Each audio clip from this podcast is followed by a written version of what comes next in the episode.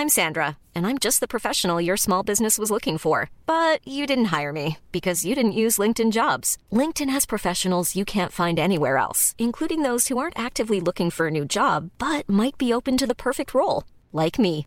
In a given month, over 70% of LinkedIn users don't visit other leading job sites. So if you're not looking on LinkedIn, you'll miss out on great candidates like Sandra. Start hiring professionals like a professional. Post your free job on linkedin.com/people today.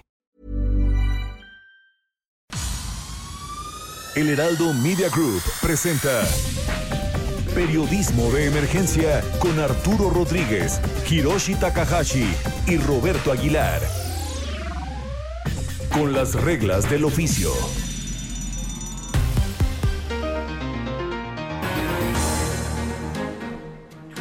Buenos días, bienvenidos a Periodismo de Emergencia. Es un gusto saludarles. Yo soy Arturo Rodríguez y, como siempre, es un honor, un placer coincidir una vez más aquí en cabina con Hiroshi Takahashi. Arturo, buenos días. Roberto, Mónica. ¿Qué tal amigos? Muy buenos días. Roberto Aguilar y del otro lado de la línea está Ignacio Rodríguez Reina. Muy buenos días.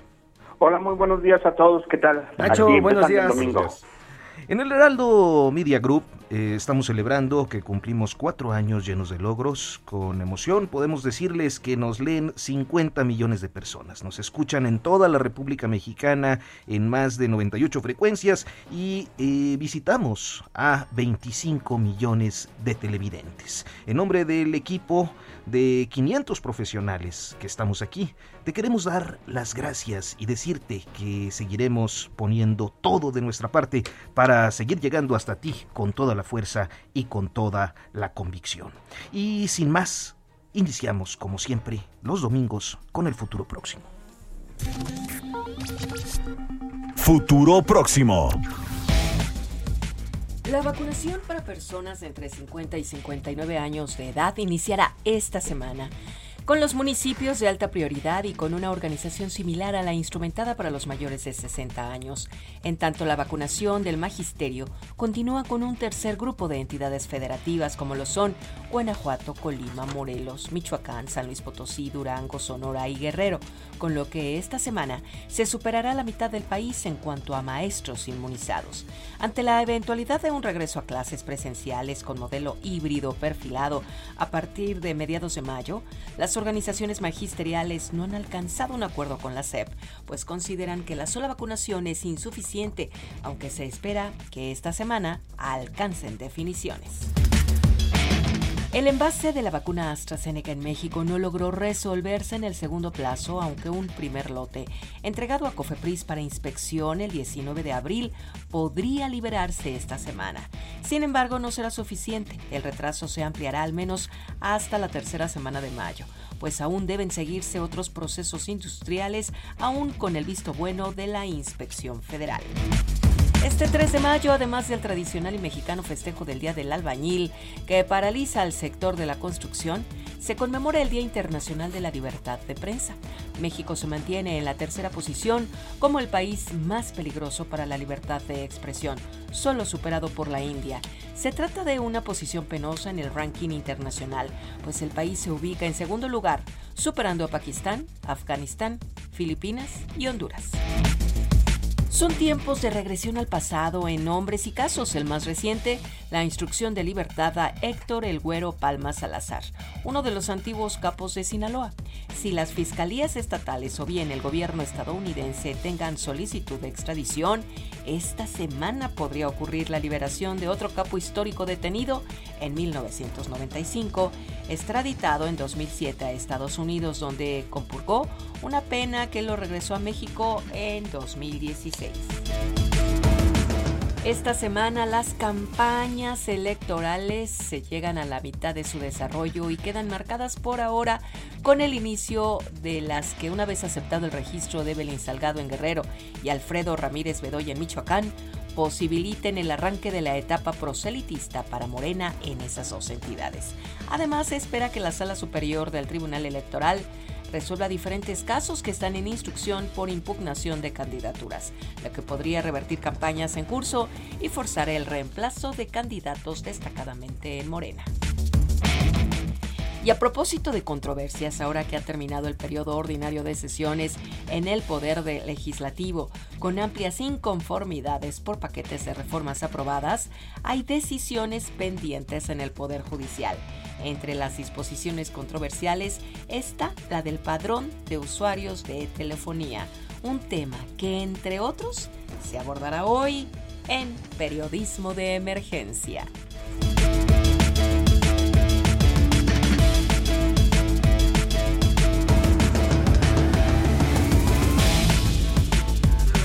Son días de temas eh, complejos, hay muchísimo en el panorama y eh, Hiroshi Takahashi, Roberto Aguilar, eh, tenemos eh, sin duda controversias pues importantes por las reformas aprobadas en el recién terminado periodo ordinario de sesiones. Una de estas es la que tiene que ver con los datos biométricos. Sí, los datos biométricos es uno de los temas importantes, es lo que está adelantando Mónica Reyes en este momento que vamos a abordar a detalle y seguiremos abordando en este futuro que viene, pero eh, queremos arrancar con un tema un poco coyuntural también que parece que se pierde dentro de todo el escándalo que se está dando alrededor de los políticos. Está el tema de Félix Salgado Macedonio y su hija, eh, que ya le llaman una Juanita y ya dice que no. Y está otro tema muy importante, muy relevante que realmente va a afectarlo pues en los próximos meses, seguramente en los próximos años, y tiene que ver con la formación. Resulta que México está suspendiendo la evaluación de esta prueba PISA. Está en la línea Fátima Macé, la directora de Sociedad Incluyente del Instituto Mexicano para la Competitividad, para contarnos de pues el impacto que puede tener esto en un futuro cercano y en un futuro lejano para la sociedad mexicana. Fátima, muy buenos días. Bienvenida Fátima, muy buenos días. Hola, muy buenos días a ustedes, al auditorio. Pues eh, Fátima, muchísimas gracias por tomarnos la comunicación. Y creo que eh, este asunto eh, pues viene de lejos, viene desde una reforma educativa que fue muy cuestionada por el magisterio por allá en 2013, una contrarreforma que se dio en esta administración y que impacta directamente el tema de la evaluación. ¿Podemos eh, anticipar algo en relación con el, el, asunto PISA y los resultados de esta contrarreforma? Pues mira, lo que lo que tenemos hasta ahorita es que México en México aún no se empiezan a levantar pruebas eh, de la prueba PISA que ya iniciaron en los demás países que van a participar. Y eso realmente preocupa muchísimo, porque este tipo de pruebas eh, estandarizadas que nos permiten compararnos, eh, comparar a los alumnos entre ellos y a nosotros con otros países, como en el caso de PISA, pues permite saber realmente qué tanto están aprovechando los alumnos en matemáticas, en lectura, en ciencia. Y esto, bueno, en este en particular, estas pruebas es para los alumnos de 15 años. ¿Por qué nos preocupa tanto desde el INCO?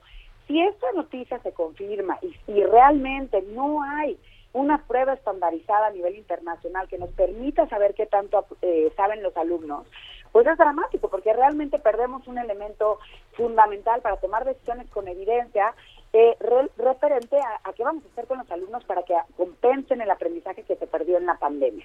Algo que tenemos claro a, raíz de los datos que salieron en, del INEGI hace, hace un, un mes, mes y medio, pues es que realmente hay señales de que el aprovechamiento escolar pues ha bajado considerablemente, ¿no? El 59% de las familias considera que los alumnos eh, aprenden menos a distancia, casi 6 millones de jóvenes que están en preparatoria, en universidad, han dejado de estudiar por necesidades económicas o por responder a la pandemia. Entonces, esto es un llamado muy fuerte para que México ponga el centro, el foco en, eh, pues en cuestiones educativas si no queremos perjudicar la vida laboral de, pues, de estos alumnos.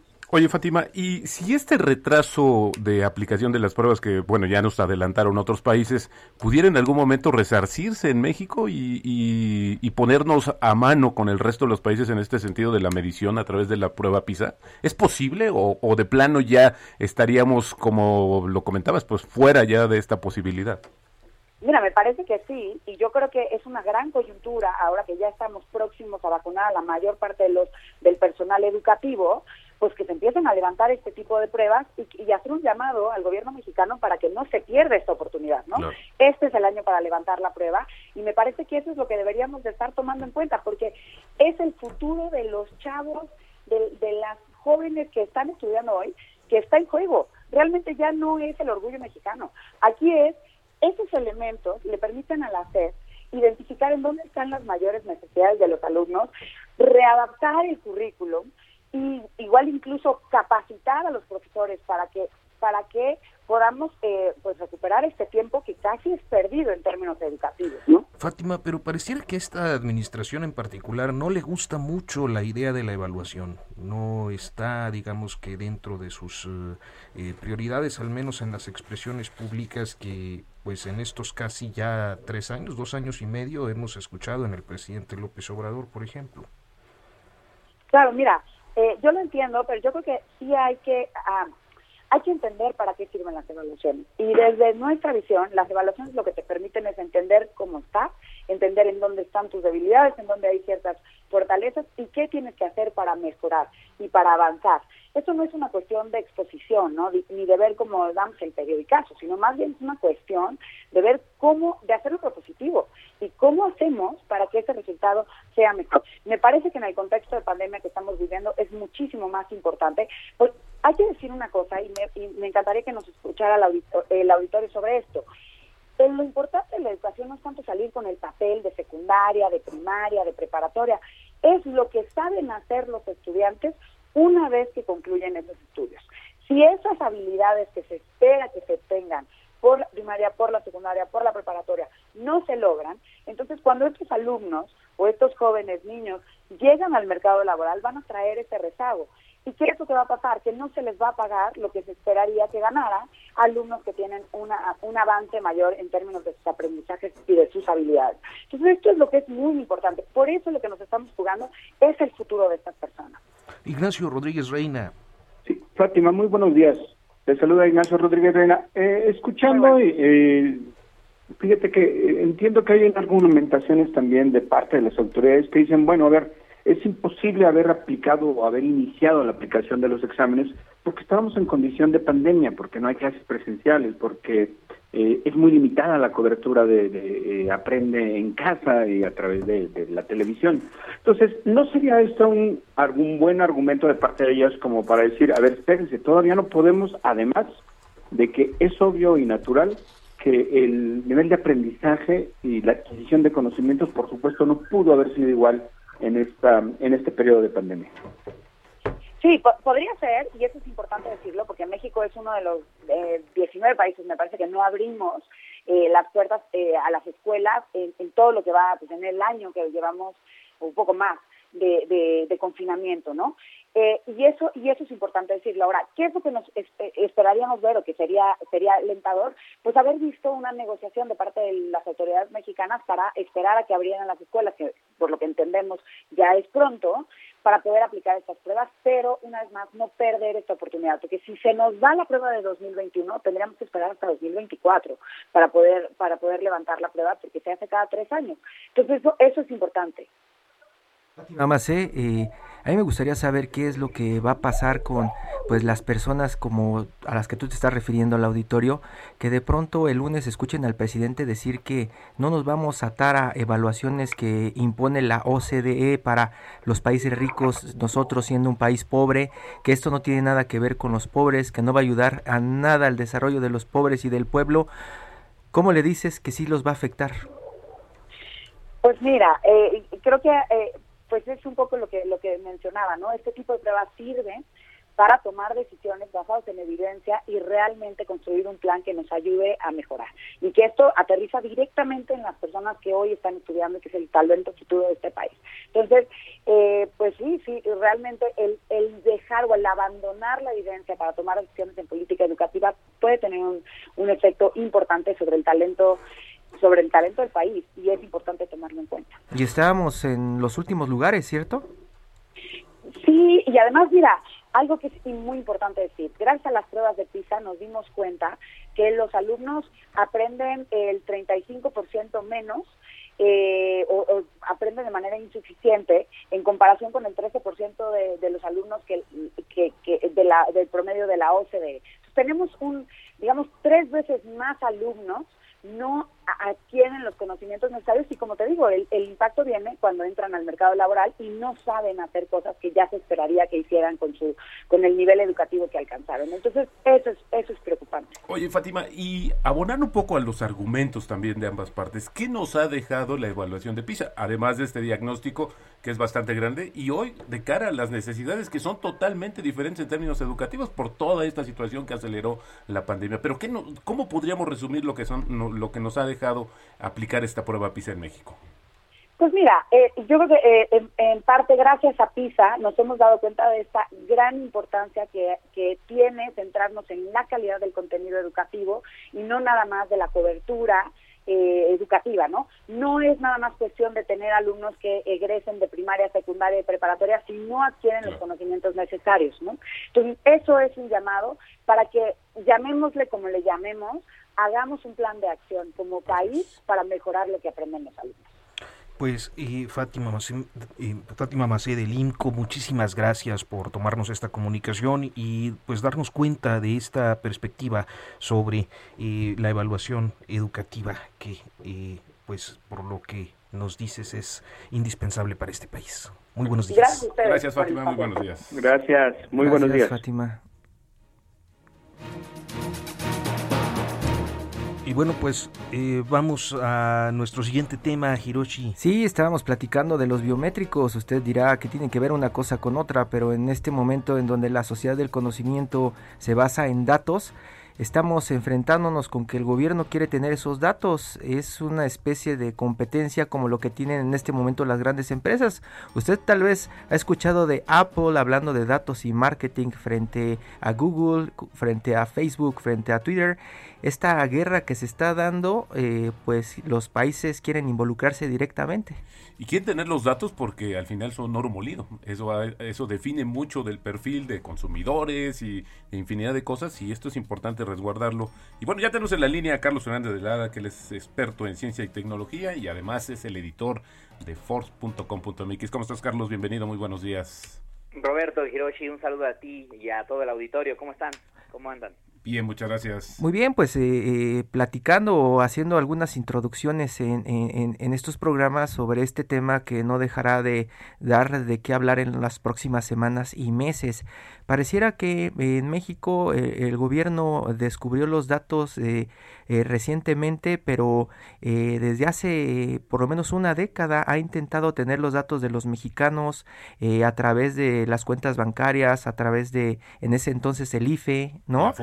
Afore y no ha logrado tener esta gran base de datos eh, para comenzar a explotarla. Carlos, háblanos de los peligros de entregar los datos, porque pues, los mexicanos también somos muy dados a meternos a Facebook, a TikTok, a Twitter y entregar todos los datos eh, gratis, pero como bien dicen en la industria tecnológica, no hay desayuno gratis. Totalmente, totalmente de acuerdo y creo que más ahora que nunca eh, los usuarios de Internet y en general la ciudadanía tendrá que ser muy consciente de qué información digital existe de ellos y sobre todo yo creo que lo dividirían dos grandes rasgos, que Giro Robert. El primero, evidentemente, son los datos generales, datos digitales que pueden llegar a ser personales. Personales van desde nuestro correo electrónico, sí, nuestro, nuestro propio correo electrónico, hasta evidentemente nuestro nombre o nuestro celular, eh, nuestra dirección postal, que también pueden estar indexados en diferentes plataformas digitales. Y hay un segundo nivel de datos digitales, que son los datos biométricos, estos datos que son únicos, que cuáles son, evidentemente puede ser nuestra voz, puede ser el latido de nuestro corazón, son nuestras huellas digitales, es decir, estos, nuestro iris, por ejemplo, en, el iris de los ojos, estos datos digo que son únicos porque evidentemente son datos que solo nos pertenecen a nosotros y a diferencia de cualquier otro tipo de dato que pudiera llegar a modificarse, es decir, nosotros podríamos cambiar la contraseña de nuestra cuenta de correo electrónico si se viera comprometida, si los datos biométricos se ven comprometidos, no hay manera, es decir, no hay forma de cambiarnos la huella digital, no hay forma de cambiarnos el iris de los ojos, al menos no todavía con la tecnología, y evidentemente no hay forma de cambiarnos el ritmo del latido del corazón. Por eso es tan preocupante y tan importante tener en mente lo que está pasando ahora, ahora con el padrón, con la propuesta del padrón móvil, porque justamente lo que busca el gobierno no solo tener una base gigantesca de datos de los usuarios, datos personales como de nuevo nombre, correos electrónicos, probablemente direcciones postales, sino que también los quiere complementar con datos biométricos. Y es ahí donde hay una enorme preocupación, porque, y no es la primera vez que lo hemos visto en las noticias, la gran duda es si estos datos van a estar en una base de datos como cualquier otro tipo de cúmulo de información, quién va a resguardar esa información, es decir, cómo se va a proteger y cómo vamos a evitar que ningún cibercriminal o cualquier personaje malintencionado pueda llegar a acceder a ellos. En otras ocasiones nos hemos dado cuenta cómo padrones del INE los terminan comprando en Amazon o terminas comprándolos en Mercado Libre porque simplemente eran bases de datos que subieron Internet sin cero cifrado y bueno, pues cualquier persona con un par de conocimientos técnicos, incluso muy básicos, logró obtener esas bases y las puso en venta, en parte como para hacer reflejo del enorme riesgo y la facilidad con la que hoy existe la posibilidad de recabar datos de millones de personas. Entonces, muy, muy preocupante que la gente esté muy al pendiente de esto que viene, porque en efecto, como bien decía Robert al inicio, los datos son el oro de la era digital, es decir, es, el petróleo o el oro de la era digital y cada vez están ganando más valor a medida que las tecnológicas y todo el resto del universo se está digitalizando.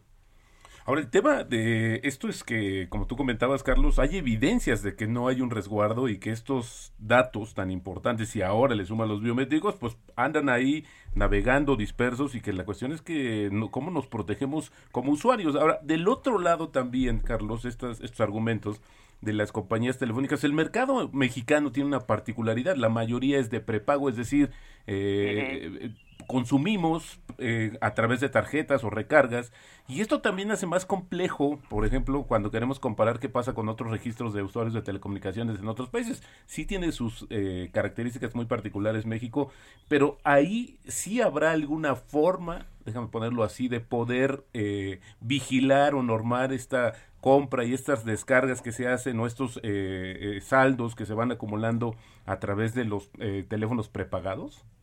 Muy, muy difícil, Robert, porque toma en cuenta esto. En efecto, México es un país que, si bien se ha movido y ha crecido bastante en pospago en los últimos años, evidentemente más del 60% de las líneas sigue siendo en prepago. ¿Eso qué significa? El prepago tiene la facilidad de que tú llegas, compras un SIM y se lo pones a un teléfono de 300 pesos en alguna tienda de conveniencia y ya estás teniendo llamadas. Eh, ¿Cuál es la problemática? La problemática de la propuesta de gobierno tiene muchos inconvenientes, sobre todo a la hora de recabación de los datos, porque supongamos, evidentemente en Ciudad de México pudiera ser no tan problemático porque es una metrópoli, es una gran urbe, en donde justamente todas estas tiendas pudieran llegar a tener módulos de recabación de los datos. Pero el problema es que si yo voy y compro o quiero adquirir una línea telefónica en una de estas tiendas, la tienda tendría que estar equipada para que dentro de la tienda no solo recaben mis datos personales digitales, sino que también recaben mis datos biométricos. Y eso es, eso es complicado por dos sentidos. Uno es porque necesitas una infraestructura especial para poder tomar la huella digital o evidentemente el registro biométrico que esté pensando gobierno y la otra evidentemente también conectar esa misma infraestructura a lo que podría ser evidentemente la, la estructura final de almacenamiento de la información. Entonces, suena muy, muy complicado justamente por la, digamos que por la dinámica que existe actualmente en el mercado de telefonía, en donde mucha gente pues solo tiene la línea telefónica porque pues es conveniente, porque probablemente está en zonas que están alejadas o son remotas, que no tienen evidentemente tanta infraestructura. Entonces, pues de nuevo, muy, muy complicado la que está haciendo la propuesta. No me sorprende para nada que ya hay una gran cantidad de usuarios buscando amparos e incluso que están tratando de hacer amparos colectivos ante la propuesta de ley, porque de nuevo, no parece tener realmente pies ni cabeza, no solo en la operación, sino en la recabación de los mismos datos. Porque y, piense, piense más, de, más allá, Carlos, Roberto, Arturo, Nacho, más allá del tema de recabar los datos, está el tema del uso de los datos, que es en donde está incidiendo la inteligencia artificial en este momento. Si antes, sin utilizar inteligencia artificial, Facebook podía detectar a las personas que iban a salir del closet en los próximos meses, quienes estaban embarazados y cruzando sus bases de datos con tarjetas de crédito, los deseos de compra a corto plazo, pues imagínense lo que puede hacer el gobierno con todos los biométricos. Carlos Fernández de Lara, muchísimas gracias por tu participación y vamos a seguir platicando de este tema porque ahorita estamos al nivel recopilación de datos. Ya hablaremos de cómo detectan tendencias políticas, intención de voto y otras cosas gracias a esta tecnología. Inclusive de espionaje político, de barridos territoriales para no, no, no, la técnica Obama. Sí, oye, este, la ficción nos ha dejado Nos este, superó. Nos superó por mucho la realidad. ¿no? Gracias, Carlos. Muy buenos días. Gracias, un saludo a todos, cuídense. Y bueno, pues vamos a continuar. Le vamos a invitar a que se quede con nosotros. eh, todavía tenemos eh, pues varios temas en periodismo de emergencia. Eh, son las 10 de la mañana con 24 minutos. Vamos al corte y en unos momentos continuamos.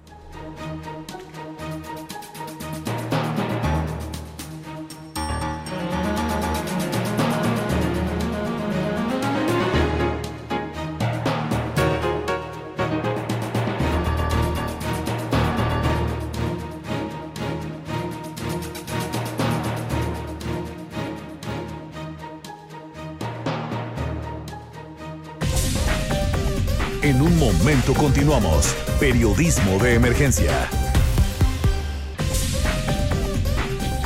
Regresamos con las reglas del oficio. Bueno, continuamos en periodismo de emergencia, 10 de la mañana con 30 minutos. Roberto Aguilar, estamos de manteles largos. Fíjate que sí, queremos aprovechar y felicitar a nuestra casa eh, Heraldo Media Group por estos cuatro años llenos de logros, donde millones de mexicanos nos escuchan, nos leen y nos ven. Y bueno, pues especialmente a Ángeles Mier, eh, eh, Antonio Holguín, Franco Carreño, Alejandro Aray, Adrián Laris, nuestro jefe, Isaías Robles, Heriberto Vázquez, solo por mencionar algunos de este gran capital humano que hace posible llegar con estos resultados tan satisfactorios estos cuatro años del Heraldo Media Group. Pues muchísimas felicidades. Ángel, Franco, Alex, eh, Toño, Laris, Heriberto, muchísimas gracias. Y bueno, quienes hacen posible la realización acá en cabina, ¿no? Nu- Nuestros productores, estado Yasmín, bueno, eh, Juan Manuel Cancino que ya se fue, ahora José Luis Rodríguez, Luis Rodríguez, este Alex Muñoz, Enrique Hernández. que- Quique Hernández, que ayer, los sábados está con y nosotros. Mónica Reyes, este, que es la que no le ha fallado nunca. Nunca. Nu- nu- Nuestra voz en eh, próximo pasado y futuro próximo. Más de 500 profesionales comprometidos para seguir dando estos resultados Con, y de verdad con COVID y sin COVID aquí andamos. es. Felicidades a todos. Muchas gracias. Y bueno, este Ignacio Rodríguez Reina, que está enlazado a este espacio también, eh, te queremos preguntar eh, cómo te fue con el registro. Creo que eres el único de los cuatro que eh, pues le tocó ya eh, hacer su registro para la vacunación. Sí, ¿qué tal? Eh, cierto, pues mira, ya, ya hice el registro para la vacunación. La verdad es que es una plataforma que falló al principio, pero entiendo que era parte, digamos, de toda una compleja logística, digo, no hay que también dimensionar el tamaño del reto. Sin embargo, eh, me parece que, que el aprendizaje obtenido de los fallos iniciales ha ido, digamos, un poco subsanándolas y que, eh, pues, eh, la verdad es que se hace hoy de una manera bastante fácil. Eh, no hay tanta dificultad. Uno accede a la página, pone sus datos, su CURP y, y te llega, eh, te, bueno, te dan inmediatamente tu acuse de recibo del registro. Eh, y ya, bueno, pues está programada. Eh, me parece que hay que hay que decirlo y también reconocerlo. Digo, a los fallos iniciales y las quejas y las, yo diría, la improvisación que se incluso se tomó, se, se vio muy claramente ya en las sedes de vacunación, me parece que ha ido dando, por lo menos en, en la ciudad, y entiendo que en general en el país, ha ido teniendo una evolución que ha permitido pues que la vacunación, que la vacunación en cuanto a la logística, yo diría que sí ha mejorado sustancialmente. Lo único que nos falta son vacunas y Así también es. a veces uno no entiende algunas eh, con qué criterios se toman las decisiones, de qué grupo de la población se empiezan a, a vacunar, pero en general me parece que en cuanto a logística, pues hay una sensible mejora. ¿Cómo ves, Hirochi? Creo que tú y yo somos los que quedamos de ahí de diciembre, ¿no? En enero, ¿no? Van a estar. Marzo. de- marzo. de Bueno, yo ya hice Abril también- del próximo año. Yo ya hice también el registro y Ignacio, nada más Oye, sí comentar es cierto, que también, si no tuvieras la CURP disponible, ahí también el sistema te puede facilitar que la obtengas. Entonces, no hay pretexto para tener- también contar con ese dato que es eh, necesario. La única molestia de Roberto o Nacho es el cartel de los viejitos. Exacto. Ah, la pues representación gráfica de nuestra edad. Así nos, así nos quisieran ver, pero no estamos así. Los, los, 50 son los nuevos 40, dicen. Los 50 son los nuevos 90, según ellos. bueno, pues eh, el tema de la COVID-19 es eh, el que sin lugar a dudas ha marcado, yo creo que no el año, sino a varias generaciones que nos está tocando todavía vivir. Y hay muchísimos eh, aspectos que más allá de la vacunación, más allá de la data, del registro diario, de en fin, todo lo que en materia de salud pública eh, pues se viene eh, convirtiendo en algo noticiable día con día, hay temas que nos parecen eh, relevantísimos eh, y uno de estos es el de los efectos posteriores a, la enfermedad de COVID-19. Hay investigaciones que están analizando datos relacionados con esta enfermedad y hemos eh, podido contactar a la doctora Rosalinda Sepúlveda, que es investigadora del Instituto de Salud Pública de la Universidad de Harvard, porque es una de las autoras del estudio que acaba de identificar los efectos del COVID-19, 80 síntomas post-COVID-19. Doctora Rosalinda Sepúlveda, muy buenos días. ¿Qué tal? Muy buenos días. Eh, saludos a, ti y a todo tu auditorio. Muchas gracias por esta entrevista y para compartir con ustedes eh, los resultados de nuestro estudio de investigación. Pues nos parece muy interesante y eh, creo que a lo largo de estos meses hemos observado muchos comentarios de personas que han contraído COVID, inclusive aquí nuestros colegas, compañeros, co-conductores, este Roberto Aguilar, Hiroshi Takahashi, pues tuvieron algunos padecimientos después de, durante su contagio y posteriormente. Eh, y bueno, creo que a partir de eh, esa experiencia, no sé si eh, Hiroshi quieras abrir la conversación con la doctora. Doctora, muchísimas gracias. Pues, ¿qué es lo que encuentra más frecuente, además de, lo que se sigue pues compartiendo en algunas clínicas de países de tercer mundo a escala global, ¿qué es lo fuerte de estas de estos efectos de la pandemia? Mira, eh, excelentes preguntas y gracias por, eh, permitirnos este espacio. Eh, primero que nada, COVID es una enfermedad nueva, es una enfermedad que todo el mundo nos estamos enfrentando a ella, entonces todavía nos quedan muchas preguntas por resolver. Lo que empezamos, nuestro interés en este estudio fue que veíamos que personas que tenían esta enfermedad duraban mucho tiempo sintiéndose mal. Primero nos pusimos a ver cuántas personas se sentían mal y qué significaba sentirse mal. Eh, a diferencia de influenza, en este, esta enfermedad, las personas que sufren eh, y que han sufrido de COVID no se terminan de sentir bien cuando se recuperan de la enfermedad. Ya no están los síntomas agudos, pero no se sienten bien.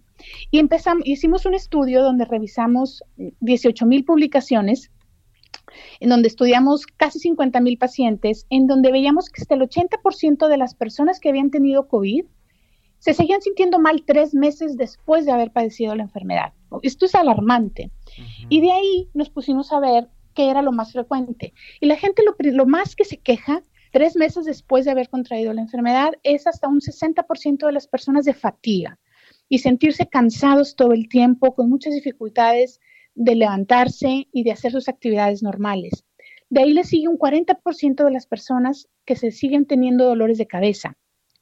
Hasta un 30% de las personas se quejaban de algo que se llama déficit, le pusieron déficit de la atención en general, pero se, y lleva, engloba varios síntomas. Estamos hablando de dificultades para concentrarse, dificultades para mantener una conversación, de poder poner atención, alteraciones en la memoria, olvidar dónde dejaban las cosas.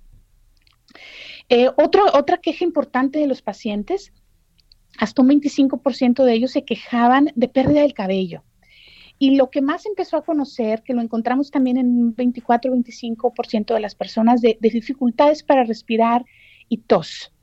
Eh, y estos, eh, como mencionaba, persisten todavía hasta tres meses después de haber contraído la enfermedad. Entonces estamos hablando que es una enfermedad que no se termina la gente de recuperar tan rápido, eh, que, que aunque no se muera la gente, aunque no, tengan estos efectos graves que, todos nos alarman, pues no te terminan de sentir bien.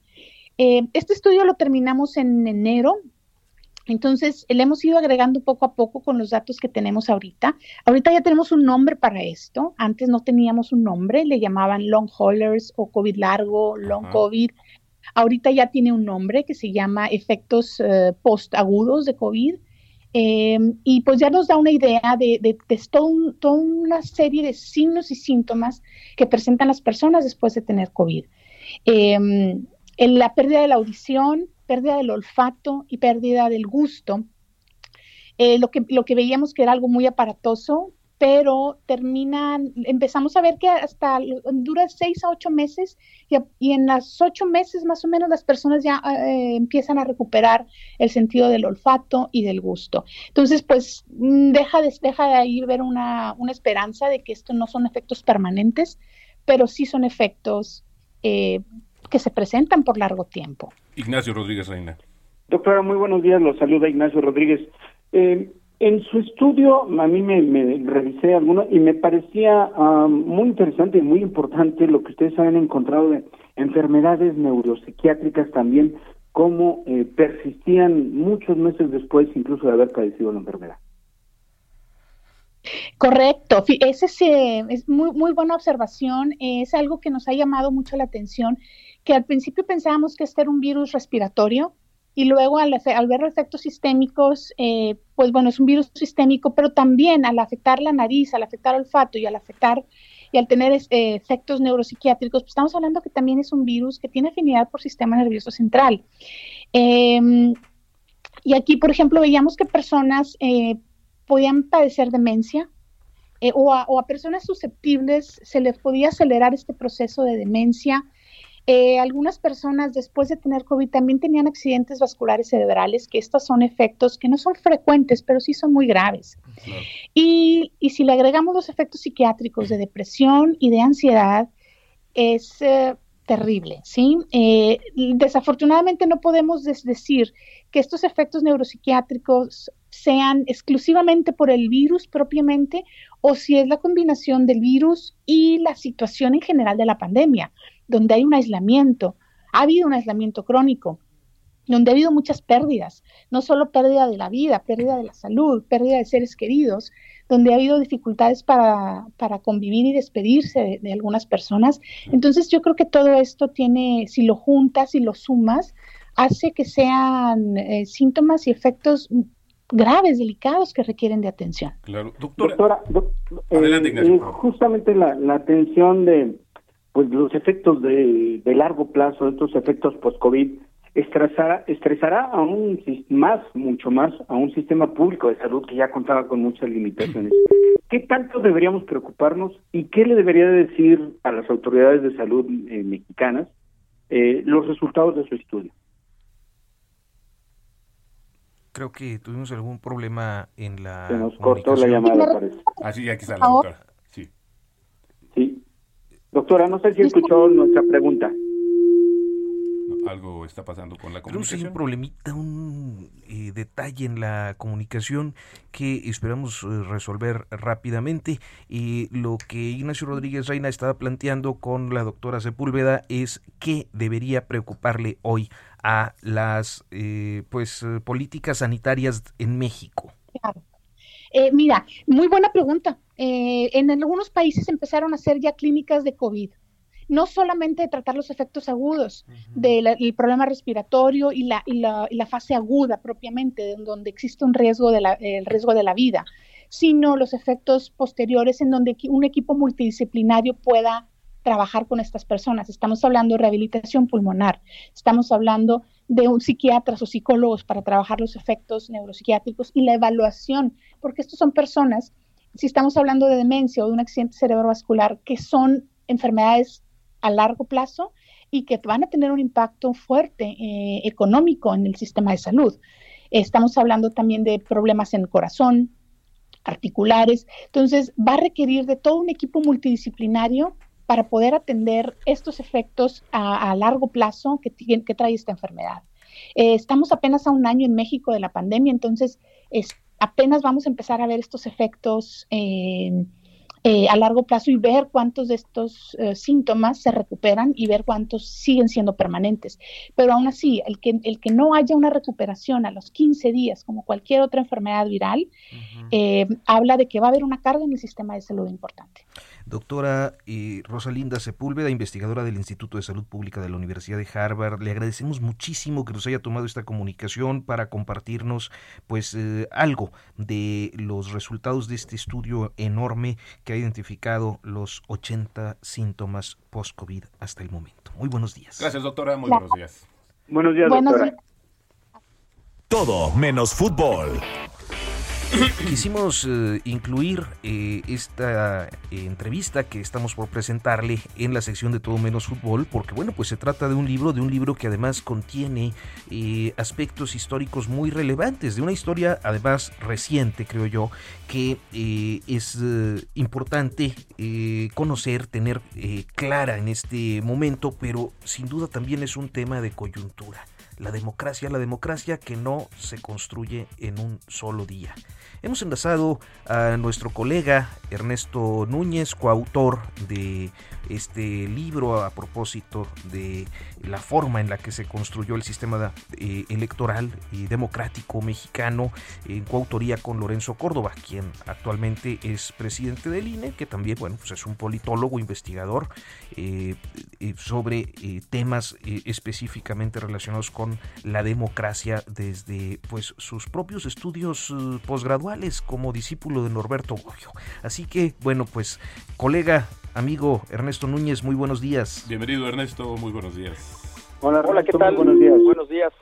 Buenos días, buenos días, compañeros. Me, me da mucho gusto saludarlos. Ah, mucho se habla, Ernesto, de esta parte de que tenemos una democracia como que en vías de madurar, como que está en la etapa previa. ¿Cuándo vamos a llegar a una etapa mucho más madura? ¿Cuándo va a ser ese momento? Porque, bueno, pues hemos visto muchas cosas, pero siempre creo que el argumento es recurrente, por lo menos de mi punto de vista. Estamos en proceso de construirla, en proceso de que se madure. ¿Cuándo vamos a tener una madurez en términos de este, de este importante concepto en México? Pues fíjate que es muy buena pregunta. Yo yo también me la hago y yo, yo te diría que probablemente nunca lleguemos al sistema electoral perfecto. Es decir, eh, porque además hay, hay una dicotomía, ¿no? Es decir, la, la democracia, eh, pues yo creo que es mejor a cualquier otro sistema, ¿no? Dicen que la, que la, que la democracia es el peor sistema político salvo todos los demás. Yo creo en eso. Pero además la democracia no está resolviendo problemas eh, que están ahí, ¿no? Como la violencia, como la desigualdad, como la pobreza. Eh, lamentablemente, no, no, quizá, por ejemplo, si nosotros pensamos en, llevamos eh, 30, 40 años haciendo elecciones con un sistema electoral cada vez más sofisticado, cada vez más caro también, eh, y, y de pronto el reclamo, lo que yo escucho de mucha gente es, es decir, bueno, pues sí hay elecciones, elige a un partido, luego llega otro, luego otro, otro. Creo que hoy en día está claro que prácticamente cualquier partido puede competir en igualdad de condiciones y ganar las diferentes posiciones de poder, pero los problemas siguen ahí y eso pues evidentemente genera una especie de desencanto con la democracia. Eh, entonces el sistema electoral o el sistema democrático perfecto pues es muy complejo, pero yo, o sea, es muy complejo llegar a él algún día, pero precisamente este libro lo que hace es narrar cuál, qué fue todo lo que ocurrió para que fuera posible ese 2018 en el que sin duda tuvimos una elección que yo creo que pocas personas pueden poner en duda, que ese día funcionó el sistema electoral eh, de una manera en la que no había funcionado en muchos años, ¿no? Si comparamos el 2018 con el 88, por ejemplo, creo que no hay punto de comparación. Si lo comparamos con 2006, tampoco.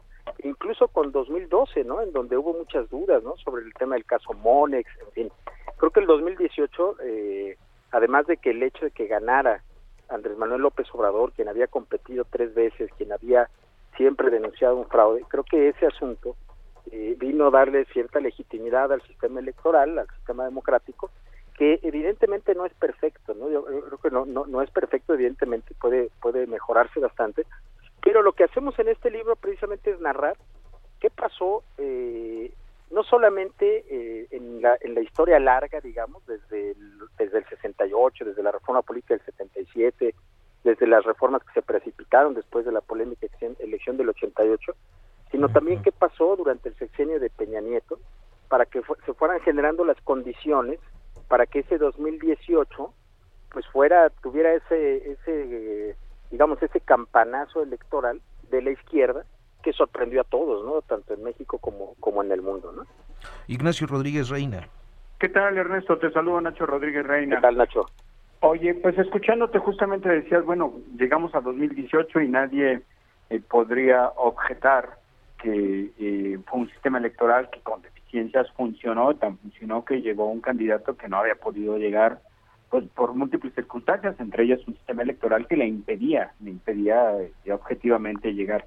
Y sin embargo, y paradójicamente, hoy que ha ganado la elección en 2018 Andrés Manuel López Obrador, es cuando uno ve que este sistema electoral y principalmente el instituto encargado de hacer lo que funcione, pues está en riesgo, en un, yo diría en un serio y, y grave riesgo de reventar, ¿no? ¿Tú cómo lo ves? ¿No es una paradoja terrible? Es una paradoja y es una paradoja que le da coyuntura al libro, Nacho, ¿no? Digo, la verdad es que eh, este libro lo platicamos Lorenzo y yo prácticamente desde septiembre, octubre de 2018 lo empezamos a platicar, al final terminamos hacer, eh, terminamos decidiendo hacer un libro no no tanto en coautoría, sino dos libros en uno. Por un lado una serie de crónicas que yo hice sobre el 2018 y sobre sobre eh, eh, prácticamente desde el surgimiento del INE después de 2012 con este asunto del Pacto por México, todo lo que fue ocurriendo de alguna manera es una historia política del sexenio de Peña Nieto y de cómo se fueron moviendo los actores hasta regresar nuevamente al, al primero de julio de 2018. Y por otro lado, los ensayos de Lorenzo, donde él va haciendo no solo la descripción de lo que se vivió desde dentro del INE y de cómo se fueron construyendo las decisiones, sino también haciendo una reflexión académica, eh, más de jurista, más de politólogo, pero también con este toque ¿no? de testimonio del árbitro sobre la elección. Y entonces el día de hoy creo que es interesante hacer esta revisión, porque como bien dices, hoy se habla de, de que ese sistema está agotado, de que este sistema, digo, en la semana se, se dijo una frase muy grave, ¿no? Se dijo que, que estos institutos no habían sido creados para defender o para propiciar democracia, sino todo lo contrario. A mí me parece que es una afirmación muy fuerte. La entiendo por el por el enojo que hay hacia ciertas decisiones que se han tomado. En ese sentido la entiendo, la entiendo como una expresión que se da en medio del fuego cruzado a unos cuantos días, 35 días de, la, de unas nuevas elecciones que, que nuevamente volverán a ser decisivas en la historia política y democrática del país, eh, pero creo que eh, hay suficientes argumentos como para como para decir que el, finalmente el sistema electoral estuvo ahí y se construyó. Ahora, estas elecciones de 2021, Nacho, cierran un ciclo de siete años de la reforma electoral de 2014, con la cual el IFE se transformó en INE. Quiere decir, y fíjate, tiene que ver con la, la primera pregunta que me hacían, quiere decir que este sistema electoral actual que nació de la reforma del 2014 es el sistema perfecto, hemos llegado, ya no hay que moverle nada, yo creo que no, sinceramente se los digo, yo creo que creo que puede ser un momento propicio después de la elección de 2021 que todos los actores políticos, incluido el gobierno, se sienten, como suele ocurrir cada determinado tiempo en México, con la, a partir de 1977, desde la reforma de Reyes Heroles, se siente el gobierno, se sientan las fuerzas políticas, los expertos, la gente que tiene experiencia en este tema, a discutir qué se le puede mejorar al sistema. Hay quien dice que es muy caro, a lo mejor habría que revisarlo. Hay quien dice que es muy burocrático, habría que revisarlo. Hay quien dice que el modelo de comunicación lleva a la autoridad electoral a cometer eh, excesos de regulación hay quien dice que es muy abigarrado, que es hiper, hiper eh, regulatorio, hiper eh, complejo. A lo mejor sí, pero creo que esa revisión tendría que darse, en primer lugar, después de las elecciones del 6 de junio, con un muy buen diagnóstico de cómo funcionó el sistema eh, y, y cómo, cómo funcionó la reforma de 2014. Y a partir de yo creo que de un diálogo en donde todas las fuerzas políticas puedan converger y puedan dialogar. En este sentido, este libro tiene, pretende hacer esta aportación, es como un corte de caja de cómo funcionó por lo menos de 2014 a 2018, porque el libro acaba en 2018, eh, y puede contribuir, creo yo, a ese debate sobre cómo está nuestro sistema electoral, cómo ha funcionado y si se puede modificar o no. ¿no? Yo creo que en el fondo eso es lo que puede terminar ocurriendo después de las elecciones del 6 de junio, eh, con la instalación de una nueva legislatura en la que probablemente las fuerzas políticas decidan volverle, volver a revisar, ¿no? Pero creo que eso tendrá que ser parte de una discusión muy serena, eh, creo yo, sin, sin, muchos sobresaltos, sino a partir de un buen diagnóstico. Nos quedan 30 segundos, estimado Ernesto Núñez. Dinos, ¿cómo podemos conseguir el libro? Pues mira, ya está en librerías, hasta donde me dijo Andrés Ramírez de la Vicarial Grijal. Ya está en librerías, yo ya lo vi por ahí en Gandhi. Eh, y también está ya en Amazon eh, y creo que también en Kindle, o sea que ya eh, son 632 páginas, espero le echen un ojo colegas y ya me dirán cómo, cómo lo vieron. Pues Ernesto Núñez, coautor del libro La democracia no se construyó en un día, te agradezco muchísimo y que nos hayas tomado esta comunicación. Muchas gracias, al contrario, y de verdad qué gusto saludarlos, Nacho, Arturo, colegas. Un abrazo. Buen día. muy buenos días. Muy buenos días. Y bueno, pues eh, nos eh, estamos ya para despedirnos, nos quedan unos cuantos segundos. Creo que, eh, pues sí, fue interesante ayer, no alcanzamos a informar lo de Evelyn Salgado, ocurrió, se anunció a las 11.30 aproximadamente. está por, pues todavía en revisión el registro, hay que esperar.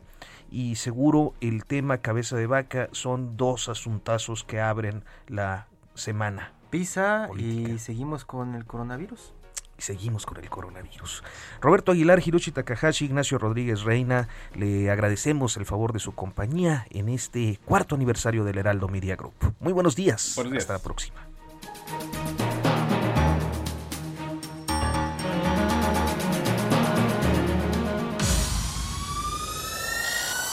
Esto fue Periodismo de Emergencia, con las reglas del oficio.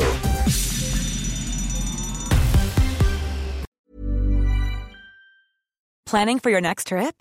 Elevate your travel style with Quince. Quince has all the jet setting essentials you'll want for your next getaway, like European linen, premium luggage options, buttery soft Italian leather bags, and so much more. And is all priced at 50 to 80% less than similar brands. Plus, Quince only works with factories that use safe and ethical manufacturing practices. Pack your bags with high-quality essentials you'll be wearing for vacations to come with Quince. Go to quince.com slash pack for free shipping and 365-day returns.